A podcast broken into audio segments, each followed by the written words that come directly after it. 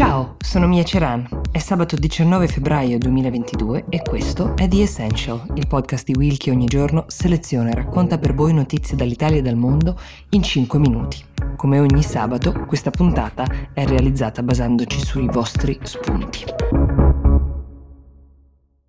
Vi ricordate di quella crisi di migranti che c'è stata al confine tra Bielorussia e Polonia qualche mese fa, si è aperta qualche mese fa in realtà, erano migliaia di richiedenti asilo che provenivano principalmente da Iraq, Siria, Afghanistan, il Kurdistan iracheno, erano stati di fatto invitati dal regime di Lukashenko, il leader bielorusso, con la promessa di un facile accesso in Europa, dove avrebbero poi potuto ottenere lo status di rifugiati. Fiammetta Cesana ci chiede che fine abbiano fatto queste persone, che sono state effettivamente usate strumentalmente dalla Bielorussia e dalla sua alleata principale, ovviamente la Russia, che pare che curasse in qualche modo la regia di questa operazione insieme a Lukashenko, per destabilizzare l'Europa, costringendola a gestire una vera e propria crisi umanitaria.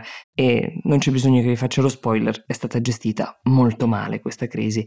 Ora, da qualche settimana i media si sono concentrati su quello che sta accadendo in un altro confine, quello tra Russia e Ucraina, e questo vale anche per noi, però c'è stato un momento non lontano in cui gli occhi di tutto il mondo erano puntati sulla polizia polacca che respingeva queste persone costringendole a vagare nei boschi limitrofi per giorni dove si nascondevano, spesso morivano lì di ipotermia, esattamente quel che la Russia e la Bielorussia speravano di ottenere, ovvero mostrare al mondo la faccia peggiore dell'Europa. Le ragioni dietro a questa mossa della Bielorussia, secondo un'analisi piuttosto condivisa, hanno origine nelle sanzioni che l'Europa aveva imposto al regime di Lukashenko, quindi aprire una nuova rotta migratoria che avrebbe di fatto messo a dura prova la capacità di accoglienza della civilissima, almeno negli intenti Europa, era la ripicca bielorussa.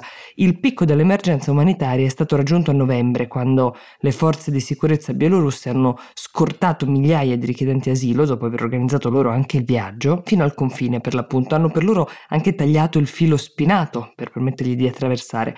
Una volta arrivati dall'altra parte, alcuni sono stati presi, forse dovremmo usare anche il termine catturati, sono stati respinti violentemente dalle guardie frontaliere polacche contro il diritto comunitario. Quelli che invece riuscivano a scappare si rifugiavano nelle foreste, come vi dicevo, che erano già ghiacciate in autunno e dove dormivano in tende mentre la temperatura scendeva sotto lo zero.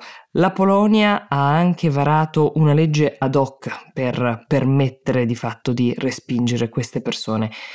Tutta quest'area dove avvenivano queste cose che vi sto raccontando era definita red zone ed era preclusa anche ai giornalisti, eh, che quindi hanno fatto molta fatica a raccontare tutto questo. Erano aree presidiate da camioncini della polizia, pattugliate da elicotteri. Dopo qualche giorno sono uscite le notizie sui primi decessi di persone che morivano per il freddo e che venivano sepolte nelle stesse foreste coperte di soltanto foglie. Alcuni abitanti della zona hanno raccontato ai giornalisti che eh, sono riusciti a entrare in contatto con loro che sentivano in queste aree l'odore della decomposizione. E, ehm, altre persone invece hanno creato dei sistemi per cercare di salvare i rifugiati ospitandoli temporaneamente nelle proprie case. C'era questo segnale per dire vi accogliamo, siamo qua, che era una lucina verde che veniva accesa sugli usci delle porte di queste case. Dopo poco ovviamente la polizia frontaliera polacca uh, lo ha saputo e spesso si appostava fuori da queste case aspettando di poter intercettare i migranti mentre cercavano di guadagnare un posto sicuro e la polizia poi li rispediva in Bielorussia dove poteva. Le famiglie che li accoglievano tra l'altro l'altro sono state anche incriminate per aver agevolato l'immigrazione illegale.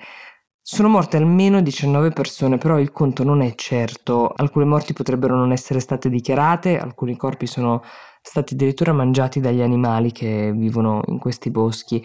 Ad ora si stima che potrebbero essere 10.000 richiedenti asilo che sono stati respinti, alcuni di questi sono stati rimpatriati nei paesi di origine, altri vivono invece ancora in questo limbo, in campi profughi, spesso in condizioni mediche e igieniche e alimentari assolutamente drammatiche. Molti di loro sperano ancora che l'Europa possa a un certo punto venire a salvarli, però le speranze della maggior parte di questi sono state infrante nel momento in cui la Polonia ha annunciato di aver iniziato la costruzione di un muro sul quale verranno investiti 353 milioni di euro al confine tra la Bielorussia e la Polonia. È un muro che servirà ad impedire che i rifugiati provino ad entrare nel paese esattamente come quello che c'è tra gli Stati Uniti e il Messico. Sarà alto quasi 6 metri e correrà per 187 km lungo il confine. Quindi questo è quello che è accaduto alla fine al confine tra la Bielorussia e la Polonia.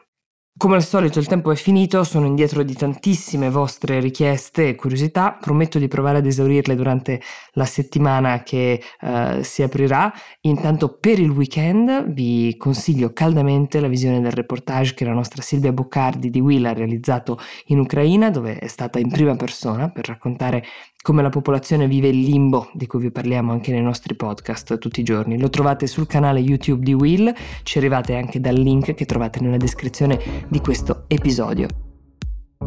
Per oggi è tutto, io vi do appuntamento a lunedì.